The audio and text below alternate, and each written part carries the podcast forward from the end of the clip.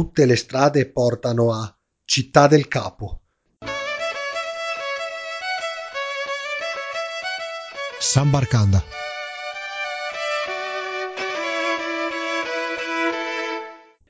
Amici di San Barcanda, benvenuti a questa nuova puntata e a questa nuova stagione. Il nostro viaggio ricomincia e lo facciamo dal Sudafrica. In precedenza eravamo stati in Senegal e oggi invece abbiamo qui con noi un ospite, Francesco Antonetti, che uh, ci parlerà della sua esperienza di studio in Sudafrica con il progetto Overseas.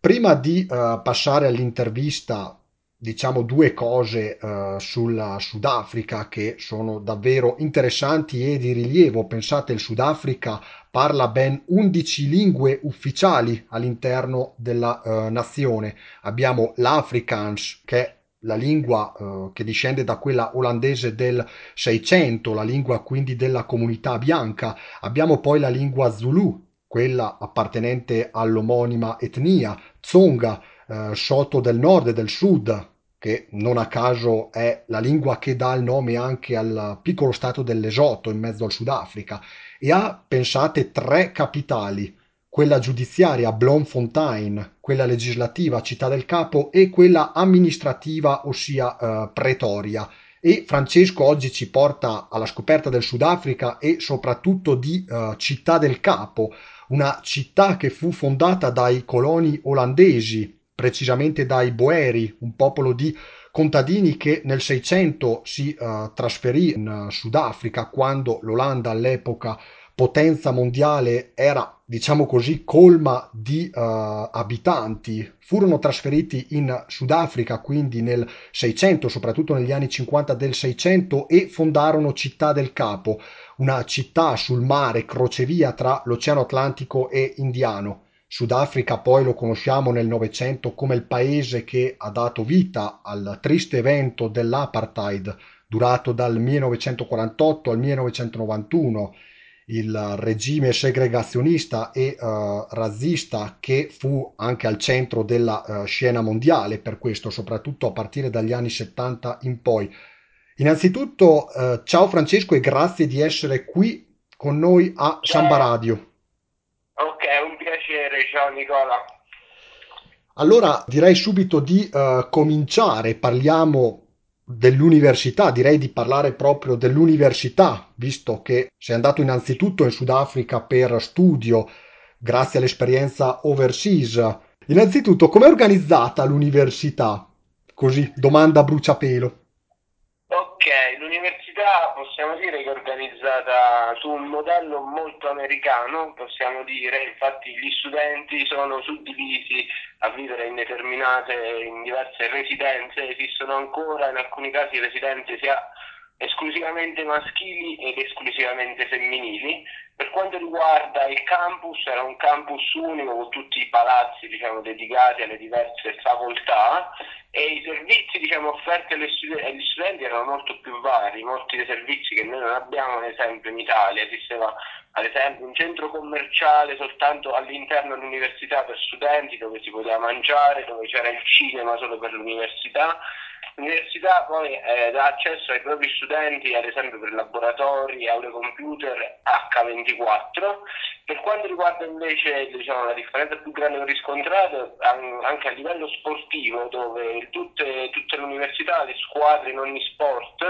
e ad esempio c'erano dei complessi sportivi enormi con stadi di atletica, stadi di rugby, partite di rugby della squadra dell'università che erano seguite da circa uno stadio da 15.000 persone sempre pieno per quanto riguarda i corsi all'università, eh, il modello diciamo, differisce decisamente rispetto a quello italiano perché appunto i corsi, innanzitutto la frequenza obbligatoria e il lavoro richiesto durante il periodo delle lezioni è molto più intenso in quanto le consegne le, eh, di paper oppure le presentazioni da fare sono numerevoli eh, numerose, e, però questo porta, la, ci porta gli studenti ad avere poi una sessione finale di esame più leggera, in quanto il grande è già stato fatto, il 60% del voto è già acquisito durante eh, il periodo delle lezioni e, e poi l'esame finale è quasi una formalità, una conferma del percorso che c'è stato durante il semestre però eh, quello che è molto più simile, è molto più scolastico perché le presenze sono obbligatorie e dopo la seconda assenza a una determinata lezione scatta già una decurtazione del 5% del voto. E sì, queste sono le più grandi differenze da me riscontrate. E, diciamo, gli alunni sono molto più seguiti perché anche nelle varie residenze universitarie che sono diciamo, molto protette, sono organizzate delle attività e diciamo, le attività extracurriculari sono molto più strutturate ri- rispetto alle nostre. Ecco. Tu eri vicino a Città del Capo, a 30 km, non è così? Nel bel mezzo delle campagne sudafricane. Esattamente, io ero a Stellenbosch, che è l'università più antica del Sudafrica, università di origine boera, infatti fino a dieci anni fa la prima lingua era Afrikaans, adesso doveva, dopo varie proteste studentesche negli ultimi anni è stato introdotto l'inglese come prima lingua e quindi questo ha dato accesso agli studenti principalmente di colore, quindi l'università è formata da 50% da studenti di colore e 50% da studenti bianchi. Ciò rispecchia ancora la, la, il,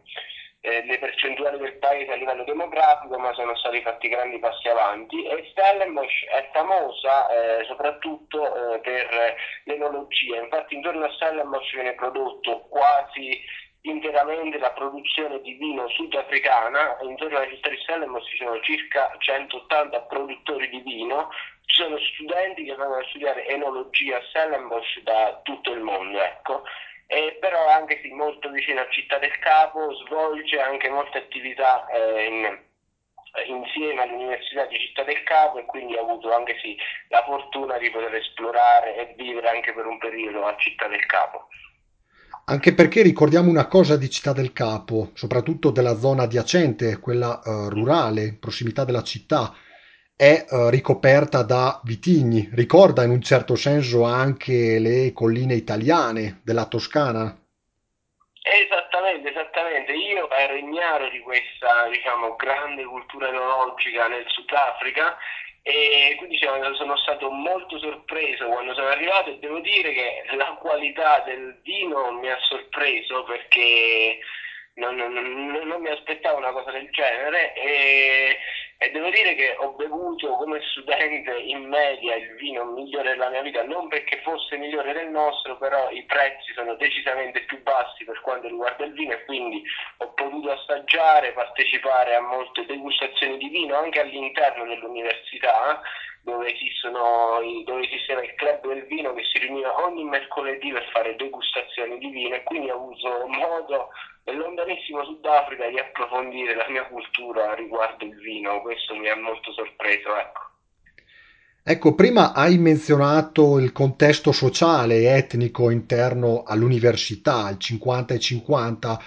Che cosa hai visto invece eh, all'interno di Città del Capo? Si può notare una certa divisione? Sì, eh, questo è proprio l'aspetto più scioccante diciamo, del Sudafrica, la cosa che sorprende di più. Città del Capo si trova all'interno della regione del Capo occidentale, appunto, che è per percentuale eh, eh, diciamo, la regione con più, eh, la più alta presenza in percentuale di persone bianche, però è da dire che negli ultimi anni eh, l'immigrazione di colore verso dal, soprattutto dal capo orientale verso il capo occidentale è stata massiccia. Il capo occidentale ha delle performance economiche e, eh, migliori che offrono maglio, migliori opportunità di lavoro e la cosa più scioccante di Città del Capo è vedere eh, chilometri, chilometri, quadrati di favelas che in, in, sudafricano, in sudafricano inglese sono chiamate township, abitati da, nere, da persone di colore che vivono in condizioni diciamo, abbastanza disastrose. Vedere queste, queste favelas lunghi chilometri e chilometri eh, fanno un certo effetto e poi basta certe volte spostarsi 300 metri più là e trovarsi nella presenza di... Eh, di palazzi di lusso, macchine di lusso, eh, quindi c'è questo contrasto fra, fra paesaggi che sembrano americani, quasi hollywoodiani, alla povertà più assoluta. Ecco, questa è la cosa più scioccante di Città del Capo, che per alcuni tratti può sembrare Miami Beach e per alcuni tratti ti, ti riporta subito nell'Africa più povera. E all'interno del campus universitario, parlando dei uh, bianchi, c'erano persone di uh, nazionalità estera dall'Africa, perché ricordiamo una cosa, il Sudafrica non è l'unico paese a contenere comunità bianche, c'è anche lo uh, Zimbabwe che poi è comunque cambiata la situazione da quando poi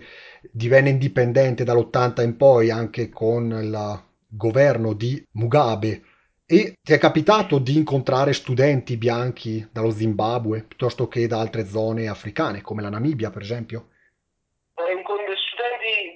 Dallo Zimbabwe non mi è capitato, però ho conosciuto molti studenti bianchi anche facoltosi dal Mozambico, eh, dal Botswana e dalla Namibia. Dallo Zimbabwe ho incontrato sì, studenti anche perché ci sono molti studenti che vengono da, dell'Africa australe in generale, che vengono a studiare in Sudafrica perché il livello del, del livello dell'istruzione universitaria è considerato il migliore nell'area e ho conosciuto studenti dello Zimbabwe però al contrario come dici tu in Zimbabwe sì c'è una comunità bianca in Zimbabwe però le, gli studenti dello Zimbabwe che ho incontrato sono, sono di colore. Devo dire che purtroppo all'interno dell'università si percepisce anche se sono fatti, stati fatti grandi passi avanti negli ultimi dieci anni si percepisce ancora la divisione fra la comunità bianca e la comunità di colore. Infatti, per esempio, nel livello studentato dove io sono stato assegnato, eh, il 95-97% degli studenti erano bianchi e devo dire anche molto facoltoso, diciamo, lo studente bianco sudafricano medio è abituato ad avere determinati privilegi, cioè, nello studentato c'erano i parcheggi delle macchine, molti studenti avevano macchine anche abbastanza costose, sono abituati a, a, non cucinare, ad ordinare solo cibo a casa e sono abituati ad avere eh, la donna delle pulizie, cosa che per noi come studenti non è per niente una cosa scontata, anzi è considerato un privilegio, per loro avere la donna delle pulizie a casa, molto spesso di colore, è considerato una cosa normale e non un privilegio e ho avuto anche poi molti amici di colore all'interno dell'università e quindi molto spesso mi sono fermato per cene nei loro studentali diciamo che erano decisamente meno sfarzosi e decisamente godevano di meno privilegi ancora per, per le discrepanze socio-economiche che sono ancora molto forti che nonostante la fine dell'apartheid negli ultimi dieci anni sono tornati a livelli più alti del, del periodo del regime di apartheid, quindi la situazione non è, a livello socio-economico non è migliorata, anzi negli ultimi dieci anni è peggiorata, secondo le statistiche. Ecco. Ecco, tu poi eh, studiando la magistrale eh, Scienze Internazionali Diplomatiche, ricordiamo a eh, Forlì, eh, campus filiale di Bologna, hai incontrato anche all'interno della, uh, del dipartimento in Sudafrica studenti neri di altre nazioni africane, di quelli discendenti dalle famiglie più benestanti, anche dell'Africa occidentale, orientale e via dicendo? Sì, sì, sì, sì, sì, sì, sì. a lezioni diciamo a livello nella facoltà di eh, relazioni internazionali che è racchiusa in quella di scienze politiche, sì, ho incontrato molti studenti alcuni studenti provenienti dalla Nigeria, dal Ghana, dal Kenya, che erano i miei compagni di corso, però sì, loro sono stati molto chiari con me e, e mi hanno fatto capire che avevano la possibilità di studiare lì perché venivano da famiglie molto considerate molto benestanti per i loro paesi di provenienza, ecco sì. Però sì, ho incontrato sì, studenti da molte parti dell'Africa che vengono a studiare in Sudafrica, anche dall'Egitto, dalla Libia, quindi da, dall'Africa, eh, dall'Africa, del Nord, perché il Sudafrica a livello continentale è considerata quasi un'eccellenza, è considerata probabilmente un'eccellenza a livello universitario. E capitava in Sudafrica che dessero così per scontato che tu appartieni alla comunità boera girando per il Sudafrica? Grazie all'aspetto eh, europeo, diciamo. Sì, più che altro eh, la cosa che mi ha scioccato è che eh, essendo bianco eh, venivo considerato automaticamente come ricco, quindi se, se eh, la povera gente che molto spesso ti chiede gen- eh, i soldi per strada, eh, anche all'università purtroppo non è, è, comune tutti i giorni vedere povera gente che eh, rovista fa, fa i rifiuti del, degli studenti per trovare cibo, quindi ho avuto l'opportunità di parlare con molti di loro, e dargli qualche spicciolo per comprarsi da mangiare e loro per assunto davano che io, dato che fossi bianco, fossi ricco, quindi per loro era più normale venire a chiedere dei soldi a me anziché allo studente di colore. E eh sì, però non sono, no, non sono, diciamo, a causa del mio accento non sono mai stato confuso per un boero, però ho notato che eh, diciamo, questa, il fatto che fossi bianco eh, portasse alla deduzione che io fossi per forza ricco e anche il fatto che fossi bianco eh, mi portava dei privilegi come per entrare nei locali oppure se venivo fermato dalla polizia diciamo, i controlli eh, nei miei confronti erano meno severi ecco, quindi sì, lo percepisci il fatto che tu sia bianco e non di colore e all'interno dell'università le tasse, parlo eh, naturalmente dell'università pubblica, le tasse universitarie come sono strutturate? Ok, eh, le tasse pure per, adesso, adesso non, precisamente la cifra non ricordo, però la cifra da pagare anche essendo un'università pubblica eh, è abbastanza alta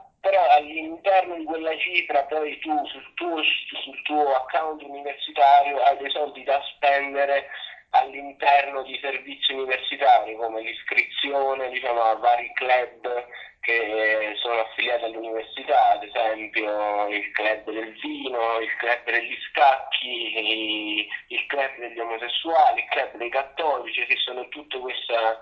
questa variegata, eh, queste variegate e numerose associazioni che chiedono una, diciamo una, una quota di iscrizione che tu puoi direttamente detrarre dal tuo, diciamo, dal tuo budget di studente e, e ci puoi, puoi, pagare anche so, le stampe e l'accesso a internet che non è libero. E la cosa positiva è che eh, una volta avanzati eh, alla fine del semestre, gli studenti che non hanno speso tutti questi soldi eh, su, su, sul proprio account da studente non ricevono i soldi indietro, ma questi soldi in avanzo vanno eh, vanno in aiuto degli studenti che hanno difficoltà a pagare le tasse, quindi tutti questi soldi che, che avanzano alla fine del semestre vengono distribuiti, redistribuiti agli studenti delle fasce più povere. Ecco, questo diciamo, trovo sia un sistema eh, abbastanza virtuoso. Ecco. Tu hai avuto modo anche di visitare altri angoli del Sudafrica? In un primo viaggio, siamo volati a Port Elizabeth e quindi siamo stati nel Capo orientale e poi siamo tornati verso Città del Capo in sette giorni in macchina, quindi abbiamo avuto la possibilità di visitare i villaggi, posti bellissimi, essere nella Baia delle Balene eh, che si trova a tre ore dalla Città del Capo, eh, vicino alla città di Hermanos, quindi abbiamo avuto la possibilità di assistere all'accoppiamento delle balene durante il periodo di settembre. In un altro viaggio ho avuto la possibilità di, siamo volati a Durban, che è il più grande sbocco portuale del, del, del Sudafrica sul, sull'Oceano Indiano e quindi la composizione della popolazione cambia radicalmente, è molto più di colore, ci sono molte persone indiane che non ci sono nel capo occidentale da lì ci siamo spostati sulle montagne dei draghi eh, che sono proprio al confine con Lesotho, che sono delle montagne eh, bellissime, eh, enormi e quello che mi ha scioccato è proprio le, le forme particolari che, che, queste montagne offrono, che offrono dei, dei panorama mozzafiato. E poi siamo spostati eh, a più su, siamo passati anche vicino allo Swaziland, però purtroppo non siamo entrati e siamo stati in, in una zona molto più umida, quasi giungla, in un villaggio che è vicino a St. Lucia, dove ho avuto l'opportunità di dormire vicino a capanna, vicino agli ippopotami, vedere coccodrilli e quindi siamo passati diciamo, da un clima completamente diverso, molto più umido, rispetto al capo occidentale che è molto secco e poi dopo, dopo la fine del mio semestre universitario, eh, all'inizio di dicembre, dopo questo viaggio Durban, ho avuto l'opportunità di spostarmi nel nord-nord del capo occidentale a lavorare per un mese come barista in un piccolo villaggio di agricoltori eh, boeri eh, che stanno soffrendo decisamente l'avvento del cambiamento climatico, infatti il beach bar dove io lavoravo era appunto un ex farm che produceva cetrioli e uva fino a due anni fa, ma il proprietario ha deciso di, di cambiare, di cambiare completamente attività visto che non piove ormai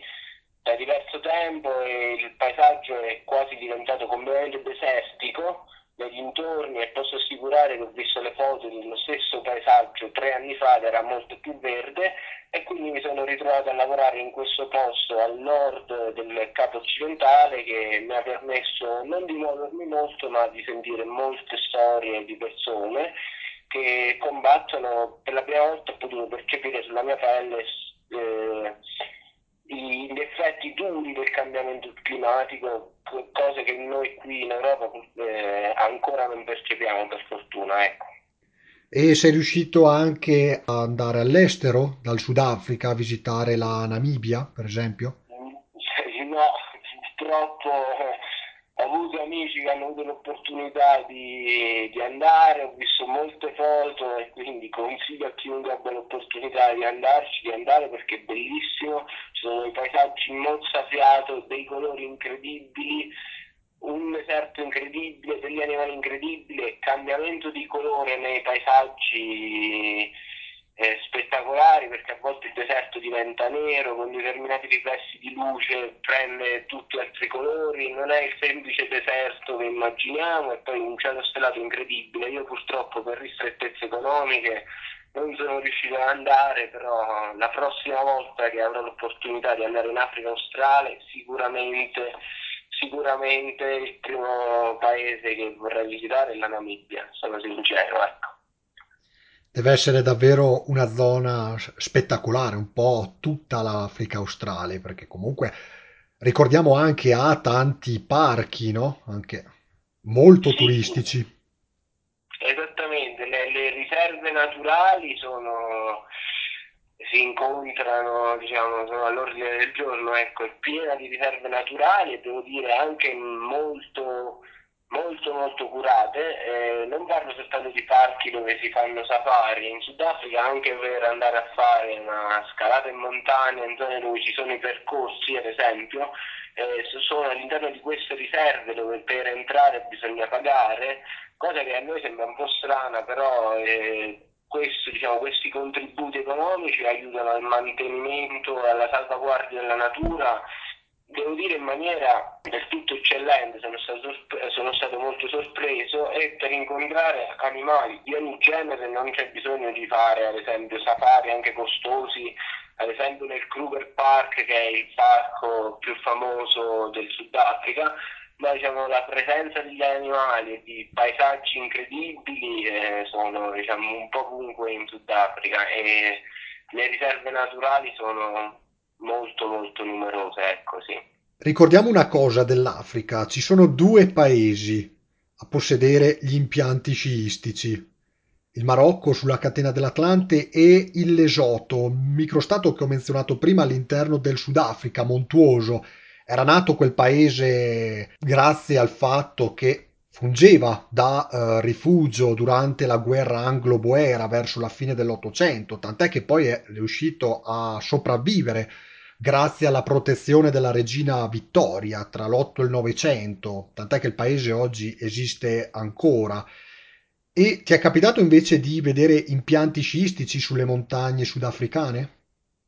No, no, no, no, eh, impianti sciistici all'interno del Sudafrica, che poi sono all'interno dell'Esoto, sono appunto nell'Esoto, solo nell'Esoto, che eh, sono, da quel che so sono anche dotati di innevamento artificiale, eh, ma giustamente perché le, le montagne dell'Esodo, le montagne che sono appunto le montagne di Draghi, sono veramente molto alte, penso che la cima più alta vada oltre i 3500 metri di, di altitudine no, all'interno, il Sudafrica devo dire che è un,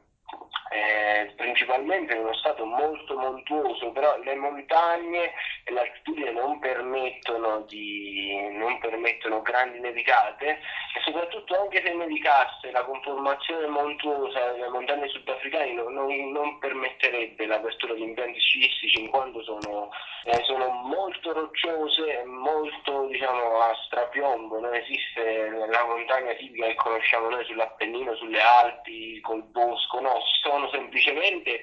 delle, quasi delle rocce giganti posate sulla terra, molto spesso offrono panorami bellissimi, sì, perché molto spesso si affacciano anche sul mare, come ad esempio la leggendaria Table Mountain di Cape Town, che ha una forma eh, pazzesca, dato che sembra una montagna tagliata a metà e sopra è come una tavola eh, è grande circa diversi chilometri quadrati però eh, non, non, non, sarebbero appunto adatte anche se nevicasse per eh, l'introduzione di impianti scistici. Ecco. E sono montagne, immagino, da come tu le hai descritte, mh, mm, che ricordano in un certo senso le Dolomiti in Italia. Esattamente, io sono stato solo una volta purtroppo sulle Dolomiti, esattamente ricordano proprio la parte finale delle Dolomiti, però non c'è tutto quello che diciamo il dente quella, la roccia finale che è tipica delle Dolomiti è esattamente le montagne sudafricane sono tutte così solo che è direttamente parte diciamo è come se iniziasse direttamente la parte finale di roccia infatti i boschi sulle montagne sono non esistono i boschi sulle montagne le piante sono mh, generalmente piccoli arbusti eh, piante di diversi colori, molto variopinte, però non, non esistono i boschi, eh, grandi alberi e soprattutto hanno, diciamo, hanno, danno quell'impressione di essere molto vecchie, di stare lì da, da molto tempo, cioè, la, la,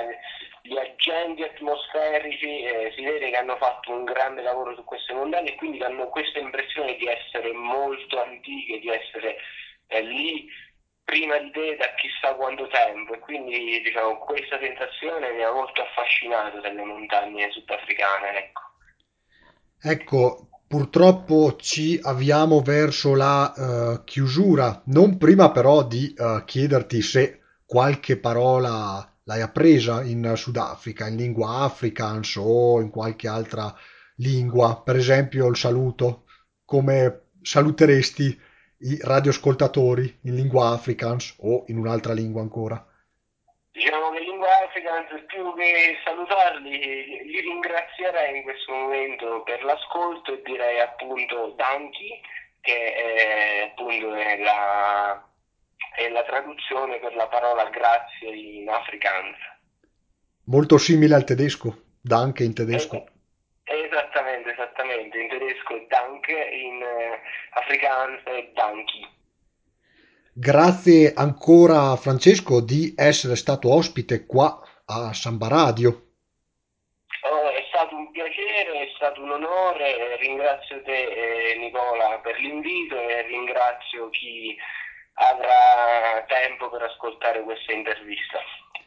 Ciao Nicola, un saluto a tutti gli ascoltatori, è stato un piacere, e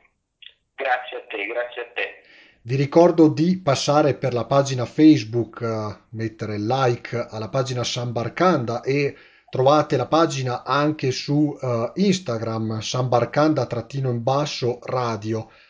L'appuntamento torna la prossima settimana con altre uh, sorprese, altre novità. Buon proseguimento di ascolto e grazie per essere rimasti in ascolto con noi. Un saluto e alla prossima. Sambarcanda